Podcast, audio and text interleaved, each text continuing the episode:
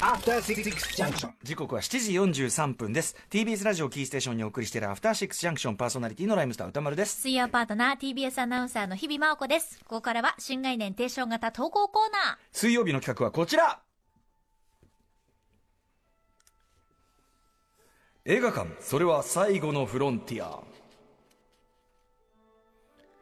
これはアトロクリスナーが数々の映画館を渡り歩きそこで出会った人間や体験したエピソードを紹介する驚異の投稿コーナーである題してシアター一期一会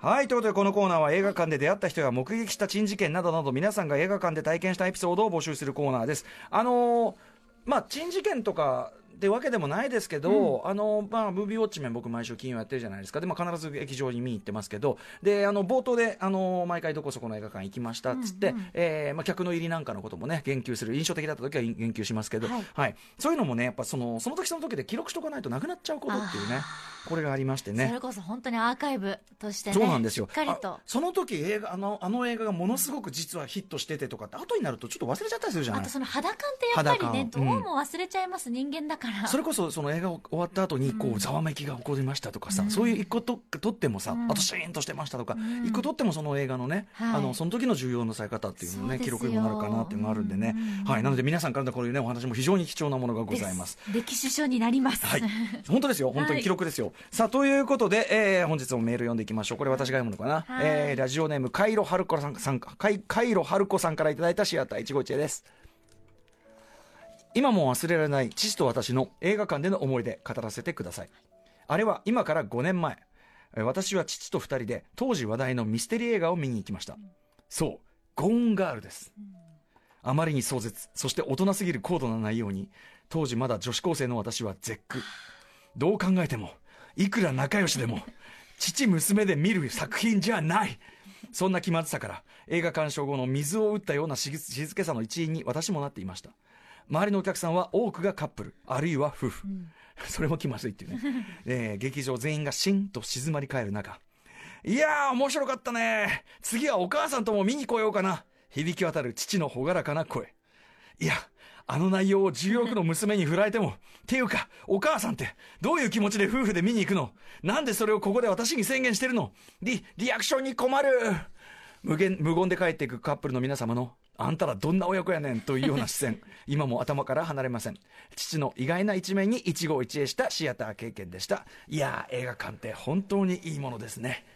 はい、ということで、デビッド・フィンチャー、ゴーンガール、これは日比さんご覧になってますか？いや、見てないです。あめちゃめちゃ面白いですよ、えー。ロザムント・パイクがね、ロザムント・パイクとあれですよ、ベン・アンフレックがね。ほうほう。まあ、あの夫婦なんですけど、あのーロザムント・パイクがね、あの失踪してしまうんですね、ゴーンガール、いなくなってしまうわけですけど、その背後にはというので、最終的にはとにかく背筋も凍るような夫婦ものというか、はい、あのーまあ、一種の倦怠夫婦ものでもあるよね。うん、とにかくカップル夫婦で見ると気まずくなる見ちゃいけない。こと必至。特にもう あの男側は肝が縮み縮み上がるという、えー映画なんですけども、はい。なのでね周りのお客さん多くは多くはカップル夫婦これもみんな縮み上がってたと思うんだけどまあ、よりによってね父娘親子で行ってしまったというね、へうん。ーまあ、お父さんもあれじゃない？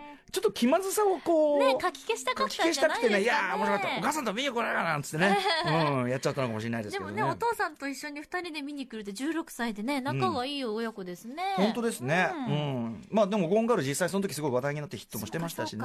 気持ちはわかりますけどね、これね。ぜひあの日比さんもきっと面白いと思いちょますんで。っと見ねばです。デビッド・フィンチャー、ゴーンガールの話題でございました、はい、シングルで見ます。そうね。そうね。そうね。はい。えー、もう一発ぐらいいきましょうかね、はい。えーラジオネームガーハーさんからいただいたシアター一期一会です。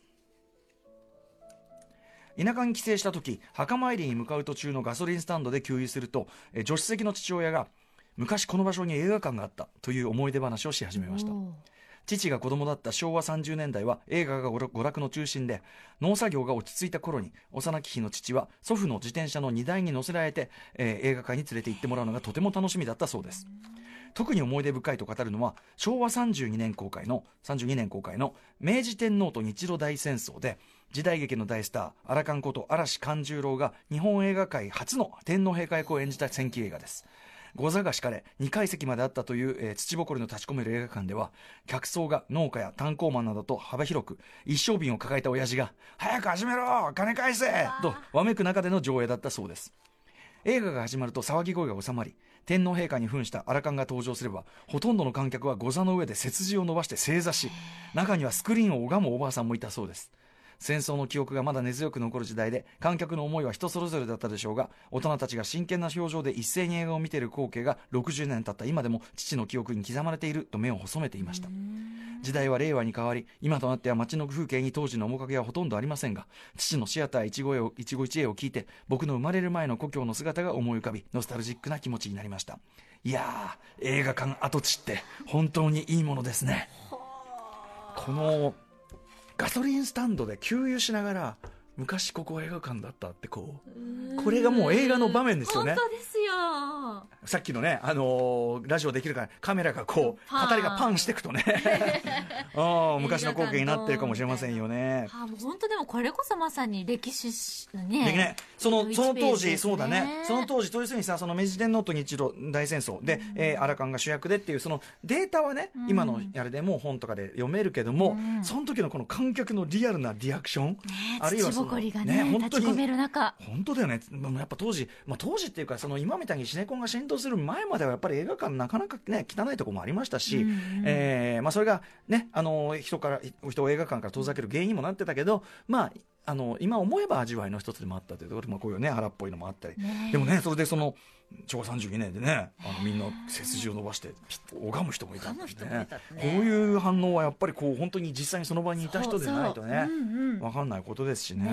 熱量がないと早く始めろ金返せってこれもねまたね時代というかなんというか。うん。一升瓶を抱えた親父が、ねえまあでも実際それは僕の記憶の中でももちろん当時から映画館の中は禁煙とされていましたが、うんうん。まあすっぱすっぱでしたよね、ええもっくもくですね。もっくもくでしたよねそれはね。まさにニューシネマパラダイスうん本当に本当に、ええだから僕の頃でさえそうだし、まあ、どんどんどんどんそのその前のだからこうやってその映画館の話を聞いたりしとくこともあの記録になるっていうのはありますよね。そうですね。うんもうそのおじい様もいらっしゃらないわけでしょうからね。そうですね。まあうん。そうなると今の映画館は匂いがね比較的抑えられてるなって。でも、でも、その今のシネコンであっても、やっぱりその今見てるリアルタイムの人たちにとっては、それがやっぱりかけがえない思い出になって、うん。ね、ひょっとしたらその映画館そのものっていうのもさ、あり方変わってくるかもしれないから、ここにイオンシネマがあったんだよっていううさ、ーん。跡地。うん、跡地に帰りにマックに寄ったんだよっていうね、ね。時が当然あるやもしれませんからね。うん。そっか。はい。えー、そんな感じでいいですね。皆さんね、あの、おのおの世代あの、こういう、あの、親御さんとかね、あの、おじいさんの世代のそのお話なんかもね、なんかねあといろんな映画館になんか連れてってもらえるような気がしてそう、あ、そうね。ね。この話伺ってるだけでね。うんうん。そういえば、このシリーズだと、あの、このコーナーだと、親御さんに連れてってもらった時の思い出ってちょいちょい出ますもんね。出ますね。やっぱりそういうのがね覚えているものですよね。初期はやっぱそういうことですもんね。家族との記憶としてえ、ひ日比さんはちなみに最初に親御さんに連れてってもらって記憶に残ってる映画とかありますか？最初なんだろう。なんですかね。最初、まあ初期でいい初期。初期か。初期なんだろう。でも私スター・ウォーズかな。どうぞどれ？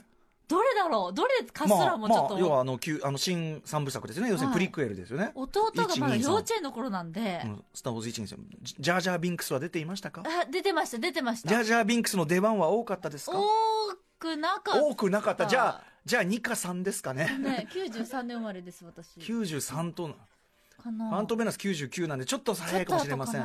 クローンのクローンのね逆襲か、うん。ああー。ジェダイの最後最後お兄さんがはい。お兄さんがええ。溶岩の島でひどい目に遭っていませんでしたか、あーあー合っていた気がしますねもしくはナタリー・ポートマンがお腹を切られてナタリー・ポートマンがどっちも見てるかもしれないどっちも見てるかもしれないえー、でもそう弟とにやにやけたお兄さんがあのマジックをナンパの手に使っていませんでしたリンゴを果物を浮かせたりしてナンパに使っていません記でしたか？憶がもう記憶がお顔ゴロゴロ転がってどんどん出てるよだれし CM 中に思い出してください弟と父がすごいはしゃいでた記憶っていうのあが。最も強いですなるほど。はい、ということで、この時間ではね、まだまだ皆さんからメール募集してますね。はい。宛先は歌丸アットマーク tbs.co.jp までです。以上、新概念提唱型投稿コーナー、水曜日はシアター151でした。